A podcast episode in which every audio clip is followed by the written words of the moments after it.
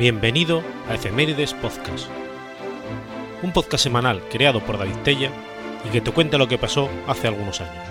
Episodio número 23, semana del 23 al 29 de mayo.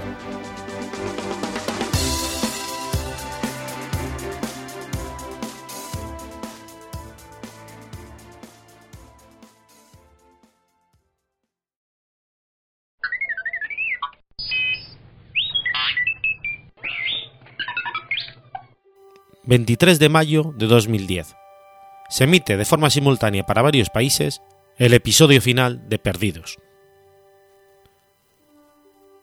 Lost, conocida en España como Perdidos, es una serie de televisión estadounidense que fue emitida originalmente por American Broadcasting Company, ABC, entre el 2004 y el 2010, hasta completar un total de seis temporadas.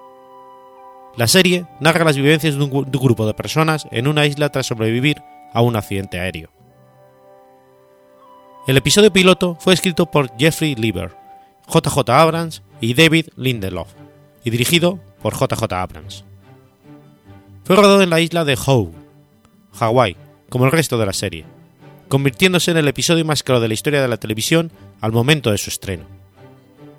La serie terminó tras 121 episodios, el 23 de mayo del 2010, con un episodio final emitido simultáneamente en nueve países. Para satisfacer a los fanáticos de la serie, se produjo un epílogo en el que se resolvían algunos misterios de la isla que quedaron pendientes. Fue un éxito generalizado en los países en los que se emitió, llegando a tener en su primera temporada una media de 16,1 millones de telespectadores en Estados Unidos, y entró a formar parte con rapidez de la cultura popular estadounidense. Lost es una serie dramática que se centra en las vivencias de supervivientes de un accidente aéreo en una isla desierta. Por lo general, cada episodio narra una historia principal que tiene lugar en la isla, intercalada con varios segmentos de una historia secundaria. Estos segmentos pueden ser flashback, predominante en las tres primeras temporadas, o flash forward a partir del final de la tercera temporada, o flash sidewise en la temporada final.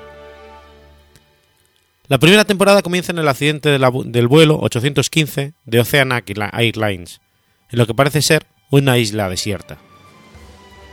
Su supervivencia se ve amenazada por una serie de entidades misteriosas, incluyendo osos polares, una criatura que deambula por la selva, denominada monstruo, y los habitantes de la isla, conocidos como los otros. Los náufragos encuentran a una mujer francesa llamada Daniel Rousseau, que había llegado a la isla 16 años antes del accidente, y una escotilla enterrada. Mientras dos personajes tratan de abrir la escotilla, otros cuatro intentan escapar de la isla en una balsa. Por otra parte, los flashbacks muestran escenas de la vida de los supervivientes antes del accidente. La segunda temporada sigue el conflicto creciente entre los náufragos y los otros, y se descubren nuevos supervivientes de la sección de cola del avión.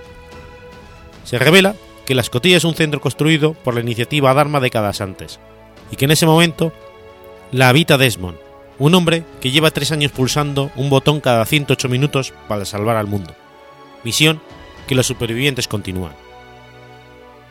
En la tercera temporada, los supervivientes empiezan a conocer más sobre los otros y su historia en la isla. Desmond y uno de los otros se unen a los náufragos. Los supervivientes entran en contacto con un equipo de rescate al bordo del carguero Kahana, la cuarta temporada se centra en la llegada a la isla de las personas que iban a bordo del carguero, que fueron enviados a la isla no como parte de un equipo de rescate, sino con otras intenciones. Los Flash Forward revelan la identidad y las acciones de los seis de Oceanic, un grupo de supervivientes que logran salir de la isla y tratan de seguir con sus vidas. La quinta temporada sigue dos líneas temporales diferentes. Por un lado, los supervivientes quedan en la isla saltando a través del tiempo y estableciéndose finalmente con la iniciativa Dharma en 1977. Por otro lado, continúa la línea temporal original, con la vuelta de los seis de Oceanic a la isla a bordo del vuelo 316 de Ajira Airways. Algunos de los pasajeros de la Ajira aterrizaron en 2007 y otros en 1977. Los que fueron a 1977 se unieron a los otros supervivientes que durante tres años habían formado parte de la iniciativa Dharma e intentaron cambiar el pasado para evitar que el vuelo 815 de Oceanic se estrellase con la isla. En la sexta y última temporada, la historia principal sigue a los supervivientes que han vuelto al tiempo presente.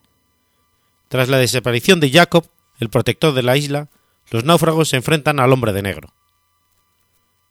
Se introduce una nueva técnica narrativa que sustituye a los flashback y flash forward, la llamada por los guionistas Flat Sideways, que narra los acontecimientos de una realidad paralela en la que el vuelo 815 de Oceanic nunca se estrelló en la isla.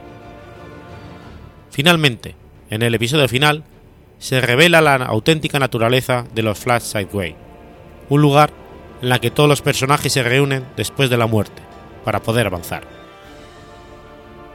Hay varios elementos y motivos que se repiten en los, que por lo general no tienen efecto directo en la historia en sí, sino amplían el trasfondo literario y filosófico de la serie.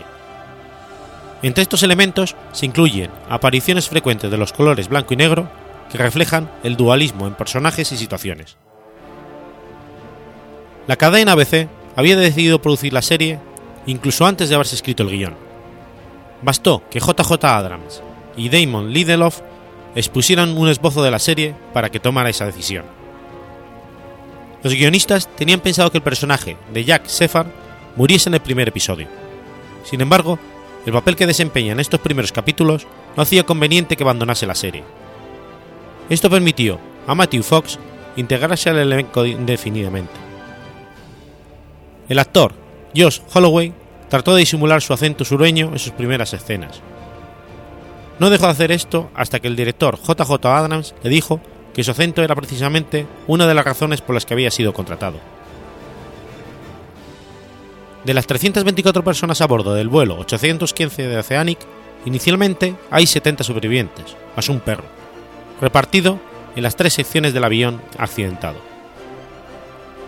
A pesar de que un elenco grande hace que una serie sea más cara de producir, ofrece por otra parte más posibilidades de conectar con los espectadores. Según el productor ejecutivo de la serie, Brian Burke, puedes tener más interacciones entre los personajes y crear más personajes diversos, más historias de fondo y más triángulos amorosos. La intención era tener una serie multicultural con un reparto internacional. Los números 4, 8, 15, 16, 23, 42 aparecen en varios capítulos y tienen gran significado en la trama. Los números aparecen por primera vez en el episodio Numbers, de la primera temporada. Estos números son con los que Harley se hace millonario.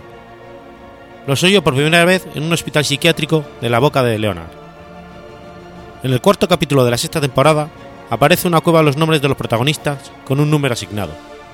4 para John Locke, 8 para Hugo Reyes, 15 para James Ford, Sawyer, 16 para Sajid Yard, 23 para Jack Shepard y 42 para Wong. La iniciativa de Dharma es un misterioso proyecto con una amplia presencia en la isla donde había, estaban perdidos los supervivientes del vuelo Ocean, Oceanic Airlines 815. Mucha información sobre este proyecto se deriva de los vídeos de orientación encontrados en varias estaciones ubicadas en la isla. La iniciativa se supone que fue fundada en 1970 por Gerard y Karen de Groot, estudiantes de doctorado en la Universidad de Michigan. Estuvo o está financiado por, la industria, por el industrial danés y magnate de las armas Albert Hanso y su, y su fundación Hanso. El supuesto propósito de la iniciativa fue crear un recinto de investigación a gran escala donde científicos y librepensadores de todo el mundo se dedicaran a la investigación en meteorología, psicología, parapsicología, zoología, electromagnetismo y utopía social. Los otros, liderados por Ben, hijo de un miembro de la propia iniciativa Dharma, terminaron matando a todos los integrantes de la organización con un gas venenoso proveniente de la estación La Tempestad. Los otros es el nombre genérico con lo que los supervivientes del accidente del vuelo llevan a los que se encontraban en la isla antes de que ellos estrellasen. La iniciativa Dharma los solía llamar los hostiles. Se trata de una comunidad dirigida por Benjamin Linus, y llevan toda su vida en aquel lugar. No se aclara con sus intenciones exactas o sus, o sus motivaciones, pero al parecer sobreviven en la isla utilizando las estructuras que Dharma dejó atrás después de haber exterminado la iniciativa, y viven en la misma zona residencial que ésta ocupó. Según palabras de Benjamin Linus, solo buscan a las buenas personas y a los niños, motivo por el cual se infiltraron entre los supervivientes con objeto de identificarlos y secuestrarlos posteriormente. Los otros, bajo el mando de Benjamin, realizan investigaciones y pruebas médicas en mujeres embarazadas, debido a que en la isla en el siglo XXI éstas morían durante el embarazo, sobre todo las mujeres que habían quedado embarazadas en la isla. Por eso, los otros intentaron secuestrar a las embarazadas supervivientes del accidente aéreo, con el fin de estudiarlas. Los otros conocen perfectamente todos los secretos de la isla, así como las investigaciones que realizó Dharma y sobre todo cómo entrar y salir de ella.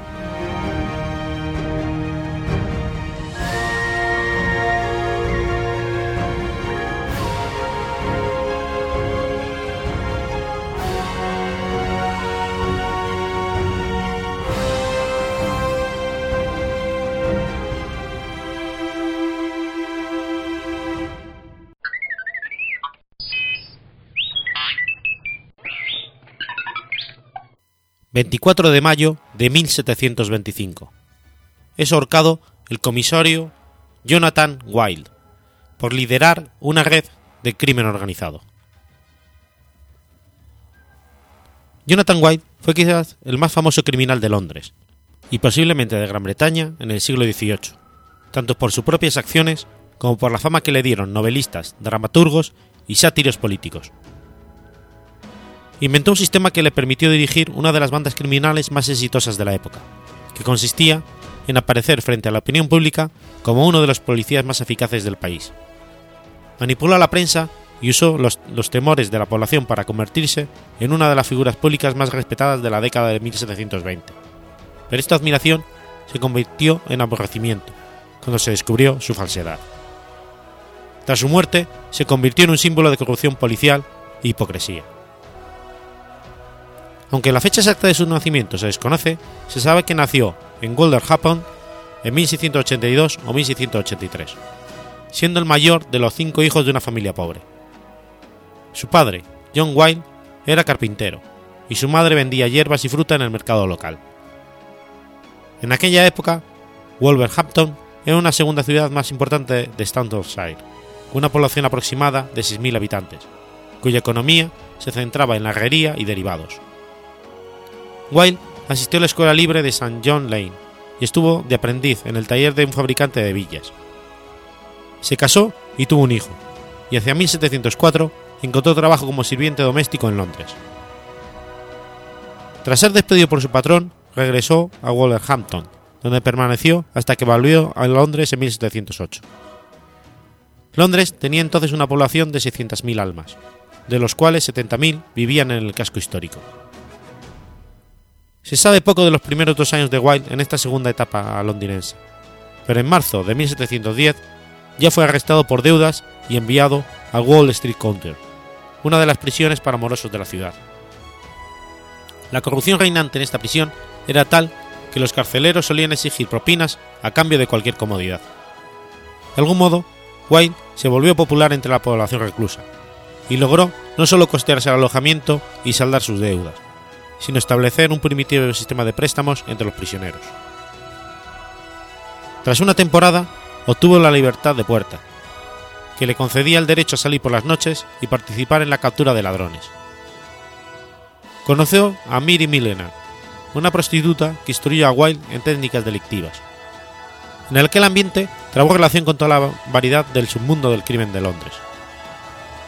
Tras esta experiencia, Wilde recibió la libertad en 1712 gracias a un acta del Parlamento que había sido emitida ese año para aliviar los acreedores insolventes.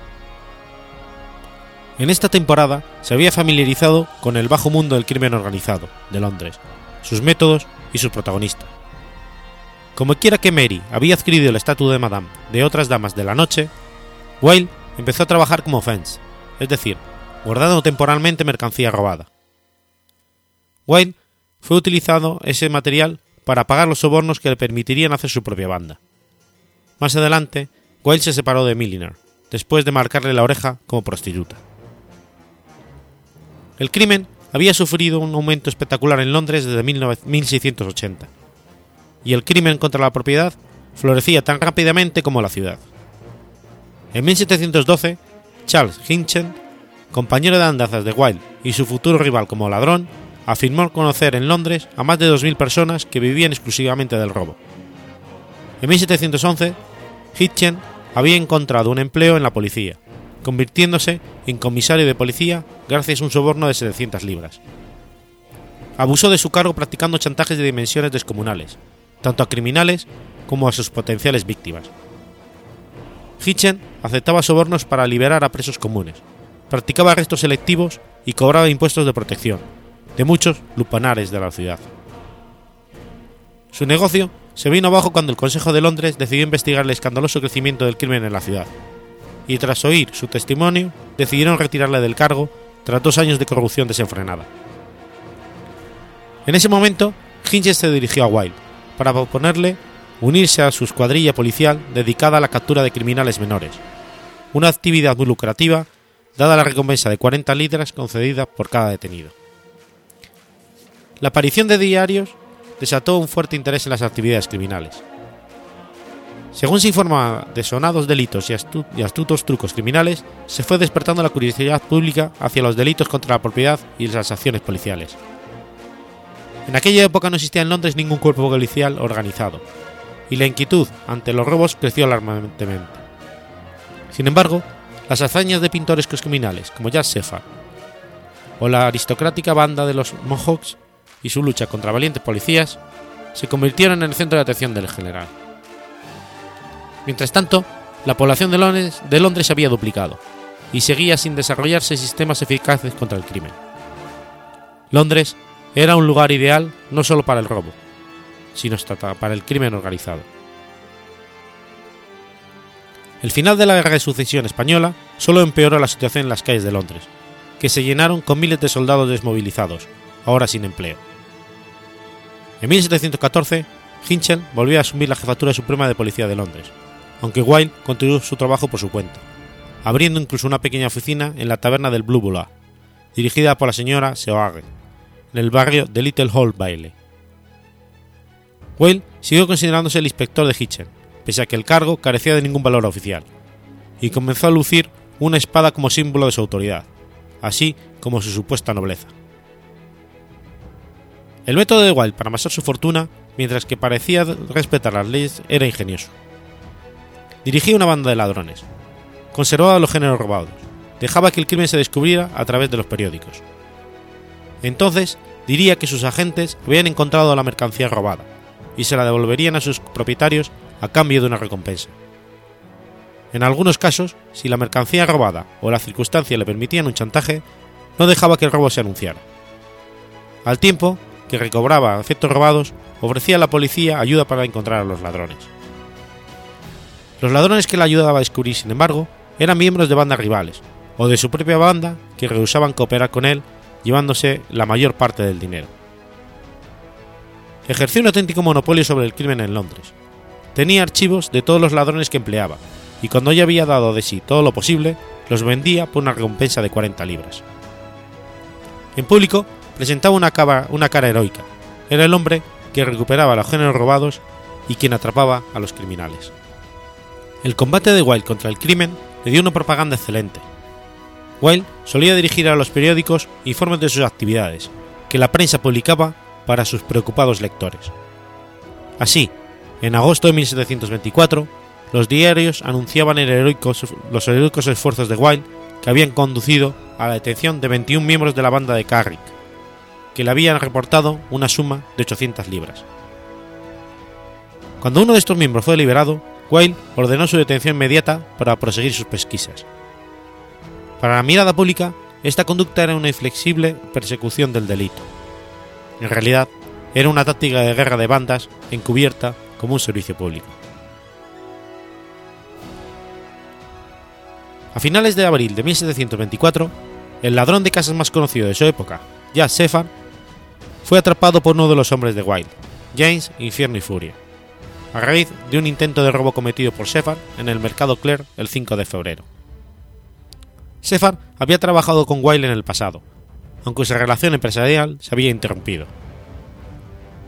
Consecuentemente, como con otras ocasiones, el interés de White en destruir a Sefar tenía un cariz personal.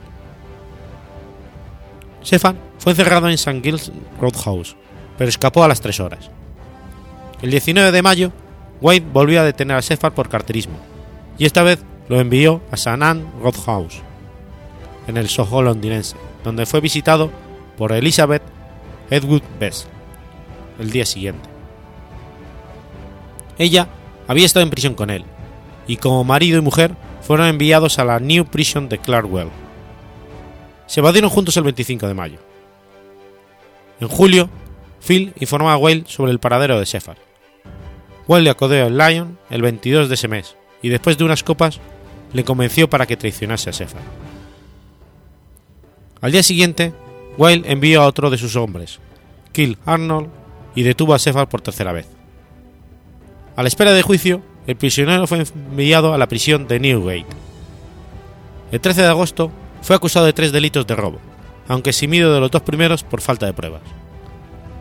Whale, apoyado por Phil y William Kinmore, el antiguo patrón de Shepard, lograron indicios que probaban la acusación del tercer delito, cometido en casa de Kent Bone el 12 de julio. Shepard fue condenado a muerte y enviado a Newgate de nuevo, esta vez a la espera de la ejecución. La noche del 31 de julio, Sefar escapó de nuevo. En aquel momento, Sefar se convirtió en un héroe para la clase trabajadora, sobre todo por la pintoresca persecución de los agentes de Wilde le hacían objeto.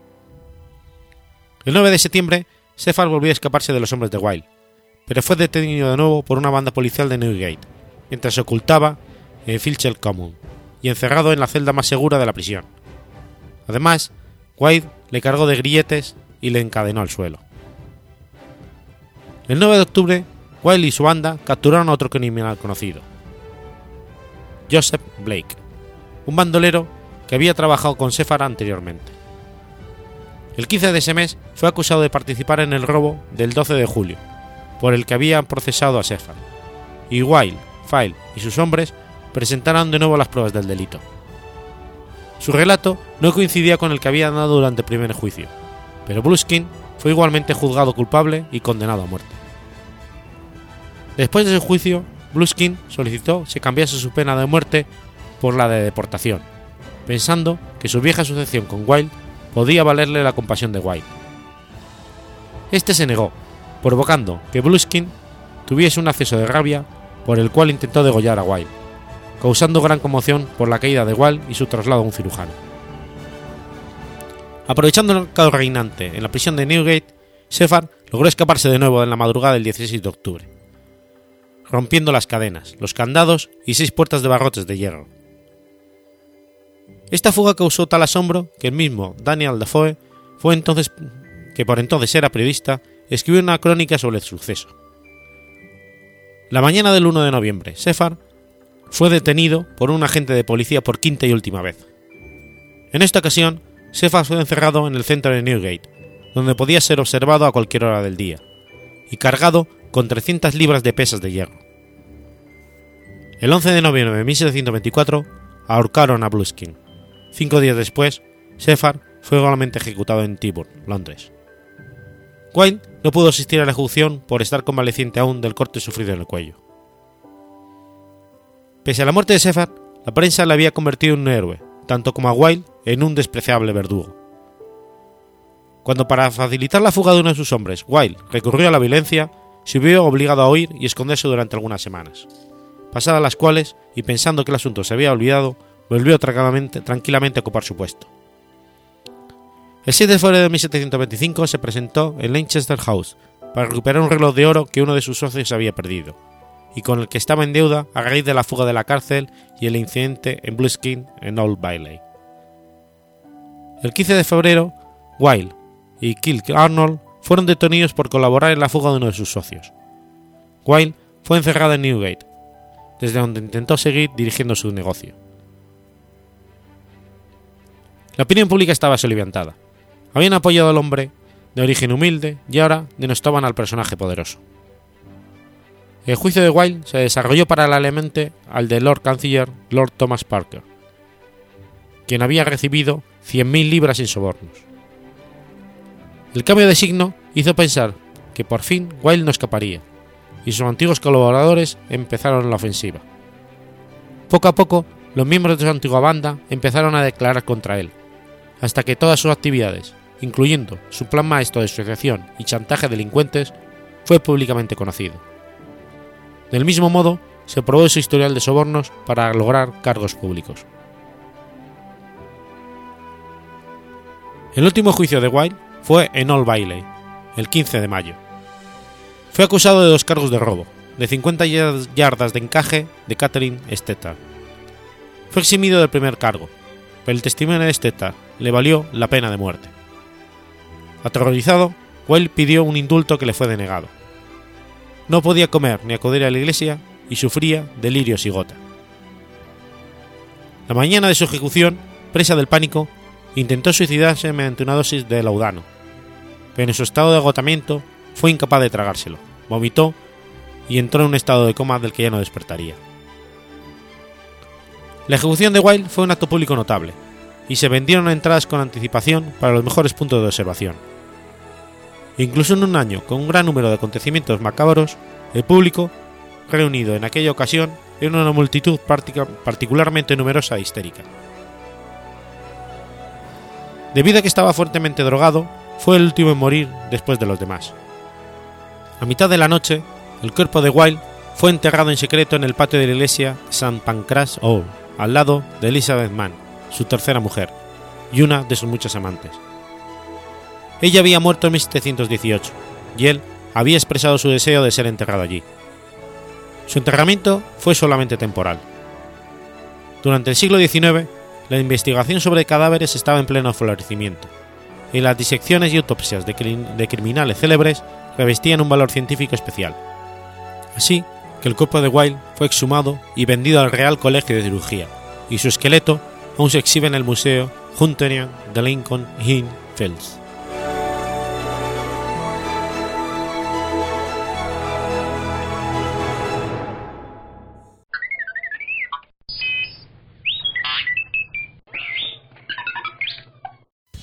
25 de mayo. Hoy es el Día del Orgullo Friki, o también conocido como el Día de la Toalla. Friki es un término coloquial para referirse a una persona cuyas aficiones, comportamiento o vestuario son inusuales. En conjunto de aficiones minoritarias propias de los frikis, se denomina friquismo o cultura friki. La Real Academia Española ha acabado, en 2012, por añadir la entrada friki al avance de la vigésima tercera edición de su diccionario. Dicho diccionario define friki con tres acepciones, una de ellas refiriéndose a toda persona que practica desmesuradamente y obsesivamente una afición. En Estados Unidos, el término freak se empleaba como estereotipo para referirse a las personas que se distinguían por tener alguna malformación o anomalía física. Mujeres barbudas, hombres elefantes o personas de estatura desmesuradamente alta o baja y que eran exhibidas en los circos entre 1840 y la década de 1970. Un ejemplo de este fenómeno, origen del término y su significado, se puede contemplar en la película Freaks, dirigida por Todd Browning en 1932. Asimismo, el guitarrista y cantante escocés, Mark Knopfler, ex líder de Dire Straits, compuso un tema sobre esta clase de personajes y su exhibición en los denominados Freak Shows, titulado Devil Baby, el término también fue popularizado gracias al cómic The Fabulous Furry Freak Brothers, de finales de los años 60. Con el paso de los años, la palabra se usó para referirse también a las personas que se catalogan de extravagantes, producto de tener por lo menos una obsesión extrema o extraña, con un tema en concreto, en el cual normalmente eran especialistas. Los temas de interés clásico de los frikis se caracterizan por no estar aún aceptados ni bien vistos por la sociedad, considerándose normalmente gustos infantiles, inmaduros e impropios de la edad del sujeto. Estos temas están relacionados comúnmente con el desarrollo y manifestación de la imaginación, creatividad e inteligencia, y no tienen necesariamente relación con el nivel de desarrollo socioemocional del individuo, dado que estas aficiones pueden vivirse de muy distinta manera y depende de cada cual producto de un interés común que se presentaba en un número de personas, muchos de los denominados freak empezaron a reunirse en grupos específicos, a los que se refiere como grupos o tipos de freak. Dentro de la personalidad friki hay diferentes niveles de friquismo, siendo el más extremo el de aquel individuo que lleva su afición o interés hasta el punto de convertirlo en un estilo de vida, al ser una parte importante de ello. Normalmente, un friki está interesado en la informática, la electrónica, la ciencia, la filatelia, los videojuegos y cómic, animación japonesa, películas, libros y series de ciencia ficción, fantasía o terror. El término puede extenderse a muchas aficiones y temas alternativos, con gustos muy específicos. Los frikis suelen distinguirse porque a pesar de ser poco sociales, suelen juntarse con otras personas de gustos similares. En el año 2006, el bloguero Señor Huevo organizó la celebración del primer Día del Orgullo Friki a través de Internet. El evento tuvo buena acogida, y desde entonces, cada 25 de mayo, los frikis conmemoran mediante diversos actos el estreno del largometraje de George Lucas, La Guerra de las Galaxias. También coincide con el Día de la Toalla, en honor a Douglas Adams, autor de la Guía del Autoestopista Galáctico, y con el glorioso 25 de mayo, Día de la Rebelión de Trackle Main Road, calle muy conocida por los fans de la saga Mundo Disco, de Terry Pratchett. El primer día de conmemoración se celebró en toda España, después de que varios medios de comunicación, como los diarios El País y El Mundo, dieran a conocer la iniciativa, aunque el apogeo fue en la Plaza del Cayo de Madrid, donde se grabó una de las escenas más importantes de la película El Día de la Bestia, de Alex de la Iglesia, y donde un grupo de personas disfrazadas se concentraron para celebrar su día, entre cánticos y un Pac-Man humano. Y no olvides celebrar el día con una toalla al cuello, ya que una toalla es el objeto más importante de toda la galaxia.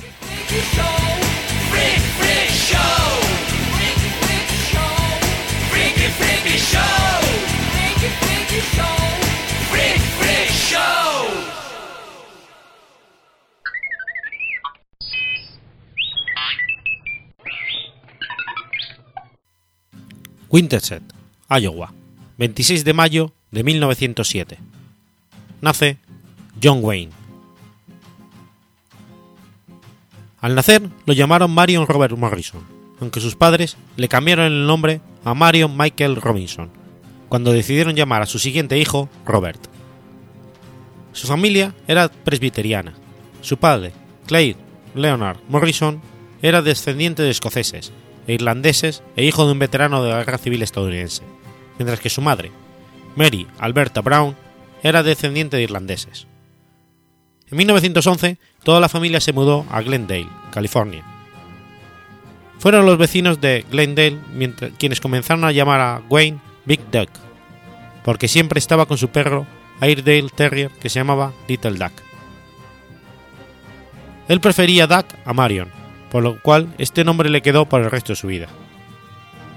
Sus primeros años estuvieron marcados por la pobreza. Duke era un estudiante bueno y popular, alto para su edad. Fue un jugador estrella de fútbol americano en la escuela secundaria de Glendale y fue reclutado por la Universidad del Sur de California. En esta universidad fue miembro de los Trojan Knight y se unió a la fraternidad Sigma Chi. El joven Morrison también jugó en el equipo de fútbol americano de la universidad bajo las órdenes del legendario entrenador Howard Jones.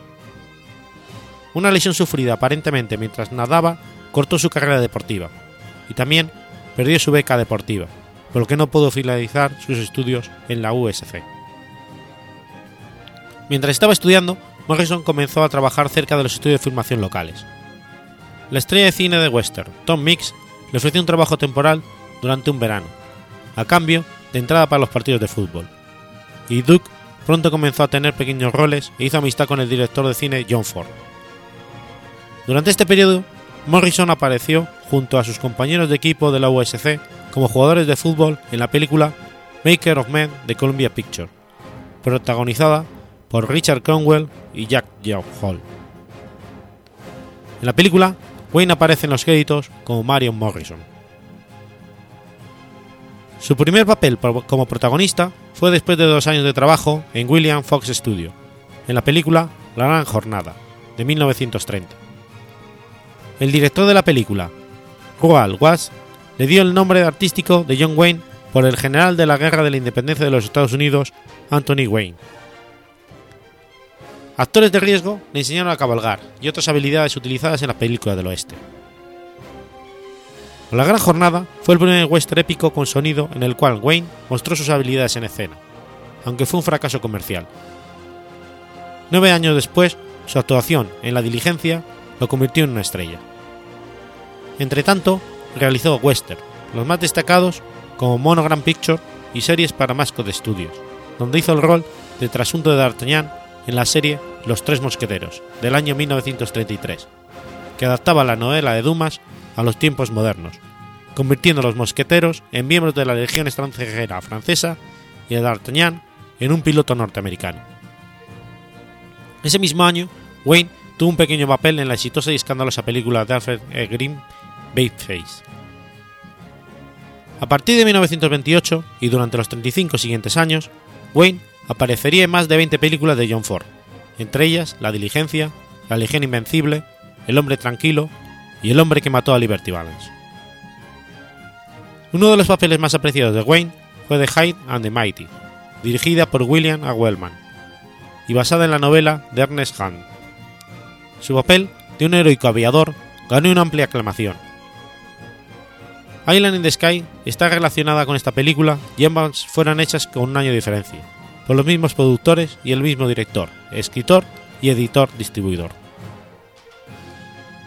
Wayne ganó un Oscar al mejor actor con su papel en la película True Grit. Muchos piensan que el premio fue otorgado en reconocimiento a los 40 años de su carrera, más que por su desempeño en este film en particular, ya que tuvo mejores actuaciones en El Río Rojo o en La Legión. Wayne también estuvo nominado como mejor actor en Sound of Jim y la película El Álamo. Estuvo nominada para el Oscar a la mejor película. Y fue Wayne productor de la misma. Él también dirigió el film Boinas Verdes, la única película hecha durante la guerra de Vietnam en mostrar soldados norteamericanos a favor del conflicto, dentro de una sección de élite del ejército como son los Boinas Verdes, o también llamados Green Berets. Tal vez, debido a su gran popularidad o a su posición como republicano más famoso de Hollywood, el Partido Republicano le propuso presentarse como candidato a presidente en 1968. Wayne rechazó la propuesta porque no quería que el público pudiera tomar en serio a un actor en la Casa Blanca. Sin embargo, Wayne apoyó la candidatura de su amigo Ronald Reagan como gobernador de California en el 66 y en 1970, quien, años más tarde sería presidente de los Estados Unidos. John Wayne sufrió cáncer, enfermedad que se atribuyó a la, radiación a la que había sido expuesto en 1956 durante el rodaje de la película histórica El Conquistador de Mongolia. Dicho film se rodó en el desierto de Utah, cerca de un campo de pruebas nucleares, y el equipo de rodaje desconocía las posibles secuelas de su exposición al polvo radiactivo. La coprotagonista del film, Susan Haywan, también murió de cáncer, al igual que el actor mexicano Pedro Azmendariz, Agnes Motorhead, así como otros más de 40 miembros del equipo de filmación.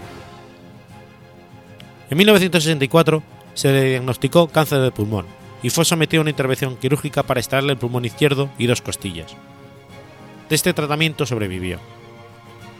Finalmente, Wayne falleció el 11 de junio de 1979, a causa de cáncer de estómago, en el Centro Médico de la Universidad de California, en Los Ángeles. Fue enterrado en el cementerio Pacific View Memorial Park, de Corona del Mar, California. Para evitar una posible profanación, su esposa, Pilar Palet, enterró su cadáver en una tumba anónima, mientras que se colocó una placa conmemorativa en un espacio sin tumba debajo. Pidió que su epitafio fuera feo, fuerte y formal, en español.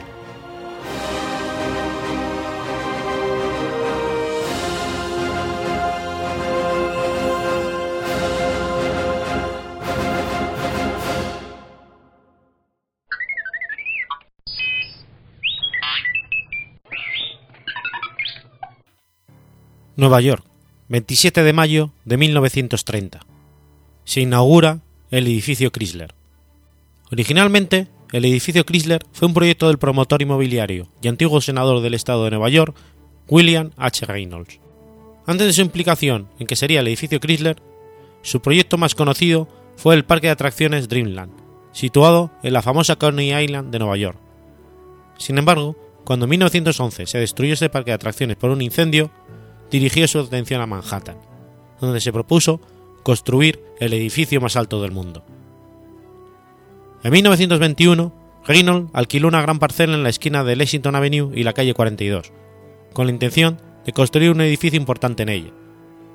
Tras varios años de retraso, Reynolds contrató al arquitecto William Hallen en 1927 para que realizara el proyecto de un rascacielos de 40 plantas en la parcela. Cuando empezó a trabajar para Reynolds, Van Halen quedó atrapado por el espíritu de competición por construir el edificio más alto del mundo que invadía Nueva York en los años 20. Como grandes aventureros que, se retaban entre sí a construir edificios más altos, los promotores y arquitectos de los nuevos proyectos anunciaban continuamente que sus edificios serían los más altos de la ciudad.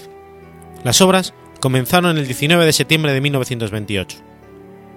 El 15 de octubre del 28, la Waldwin Construction Company comenzó la demolición del edificio existente en la parcela, que se completó el 9 de noviembre. La excavación de los cimientos, que tendría 21 metros de profundidad, empezó una semana después, y se completó a mediados de enero, cuando se alcanzó la roca madre. La construcción del edificio propiamente dicha empezó el 21 de enero, y en septiembre del 29 se completó la estructura de acero. En total, se usaron 391.681 remaches y se colocaron a mano unos 3.826.000 ladrillos para conformar las paredes del edificio. Pese a que se construyó a un ritmo frenético, una media de cuatro plantas por semana, no murió ningún trabajador durante sus obras. Walter Chrysler financió personalmente la construcción mediante los ingresos que obtenía de su empresa de automóviles. Antes de su finalización, el edificio estaba en intensa competición con un proyecto rival en el 40 de Wall Street, diseñado por H. Craig Severance, el antiguo socio de Van Halen. Pensando que el Chrysler tendría 282 metros, Severance añadió una bandera de 15 metros a su edificio, aumentando su altura a 282,5 metros, y reclamó públicamente el título de edificio más alto del mundo. Pero Van Halen había estado planeando durante meses un modo para ganar la carrera por ser el edificio más alto. Logró obtener permiso para instalar una aguja, o, vórtice como él lo denominaba, de 56,4 metros de longitud, que llegó a la obra en cinco secciones, y se ensambló en el más absoluto secreto en la planta número 65 del edificio. El 23 de octubre del 29, el día anterior al jueves negro, que marcó el inicio de la Gran Depresión, se subió lentamente la aguja desde la corona hasta la cima de la cúpula del edificio, proceso que duró 90 minutos, e hizo que el edificio alcanzara los 319 metros. Van Halen, que, presentó el proceso, que presenció el proceso desde la calle, junto a sus ingenieros y William Chrysler, escribió que era como ver una hermosa mariposa salir de su capullo.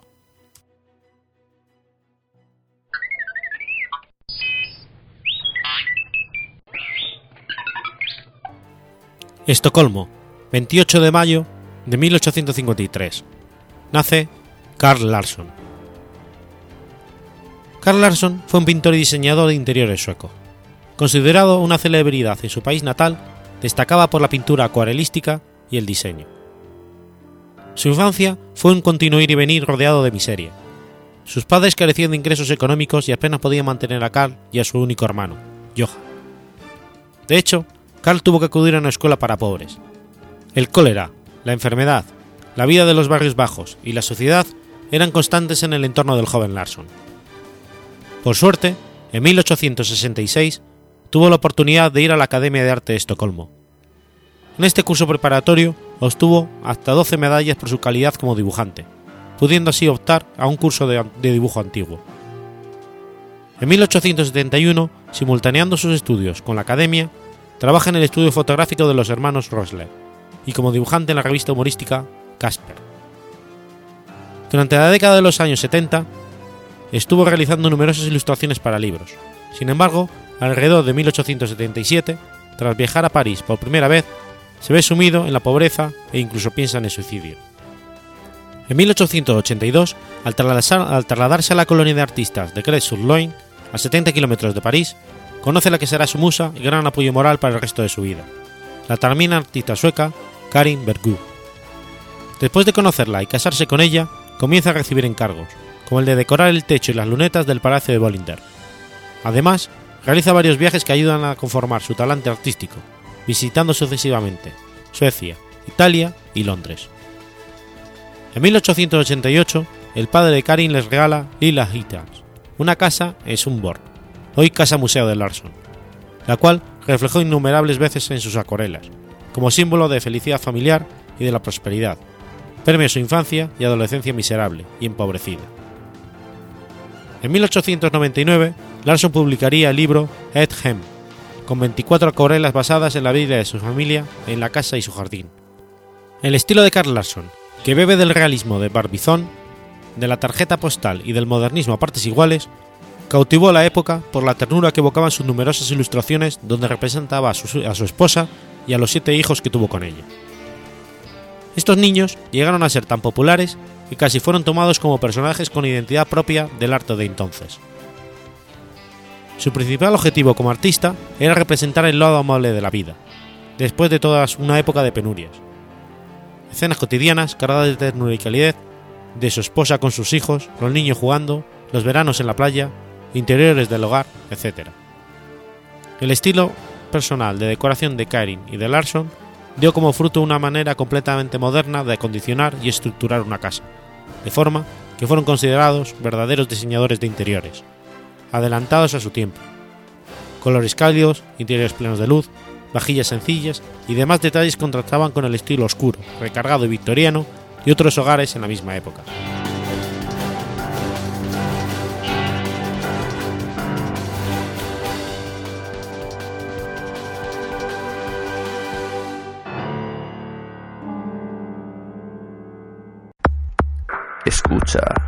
La sunecracia. ¿Qué, ¿Qué es la sunecracia? Bueno, pues en este podcast hablo de podcasting sin, sin tecnicismo, mm, lo que yo conozco.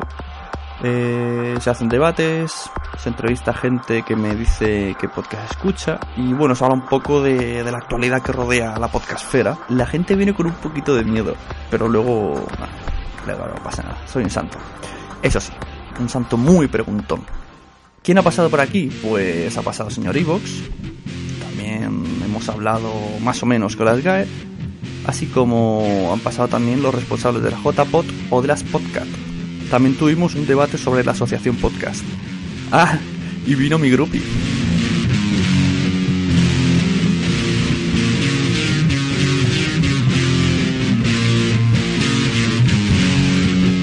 Bueno, si os he convencido, pues buscadme, buscadme en iTunes, en iVoox o directamente en lasunecracia.blogspot.com y también podéis seguirme en Twitter como arroba sune, sune con dos n's.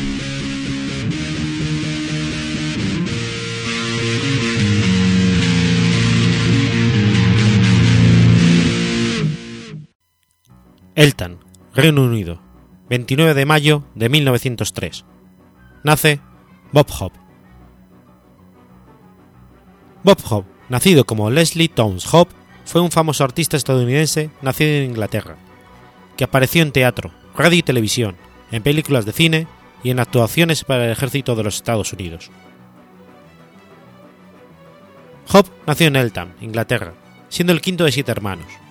Su padre, William Henry Hope, inglés, era cantero de Weston Supermare, y su madre, Avis Jones, galesa, y era, era cantante de opereta, aunque tuvo que dejarlo para dedicarse a limpiar. La familia vivió en Weston Supermare, en Whitehall, y en St. George en Bristol, antes de trasladarse a Cleveland, Ohio, en 1907. Hope se convirtió en ciudadano estadounidense en 1920, cuando tenía 17 años. Antes de dedicarse al mundo del espectáculo, Hope trabajó como boxeador, aunque no tuvo mucho éxito.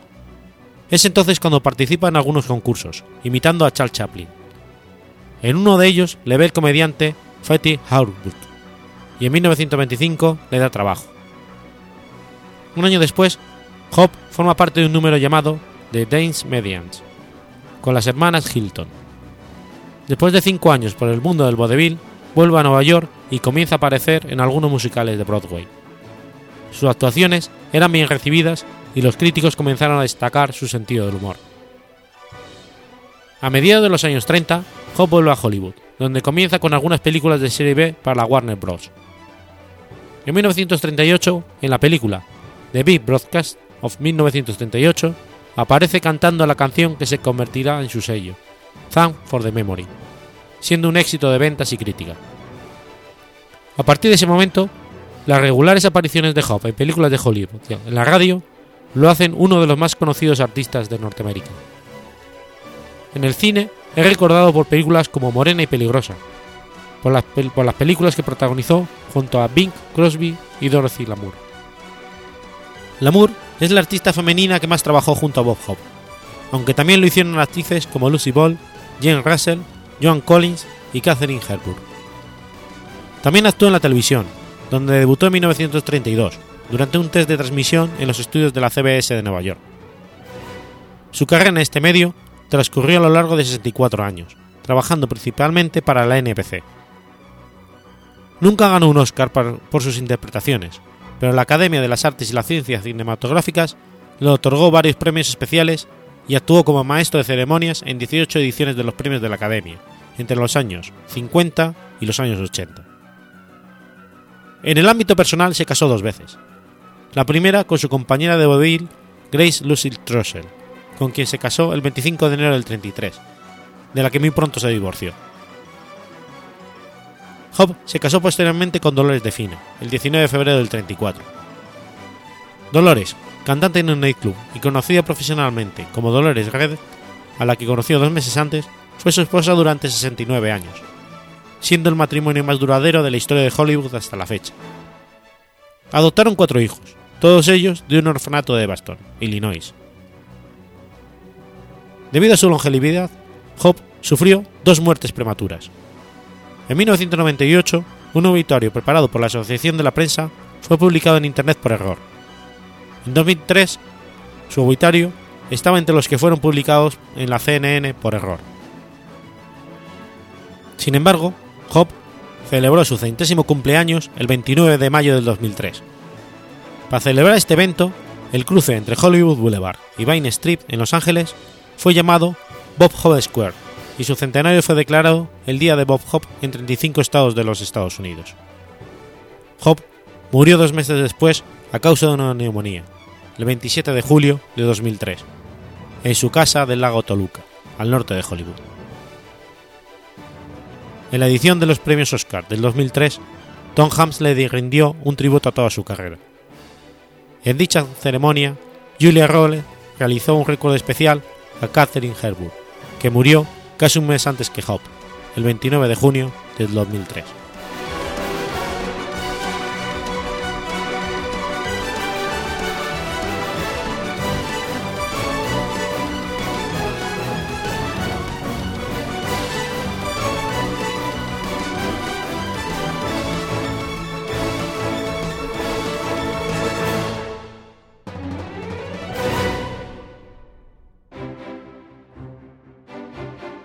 Has escuchado Efemérides Podcast.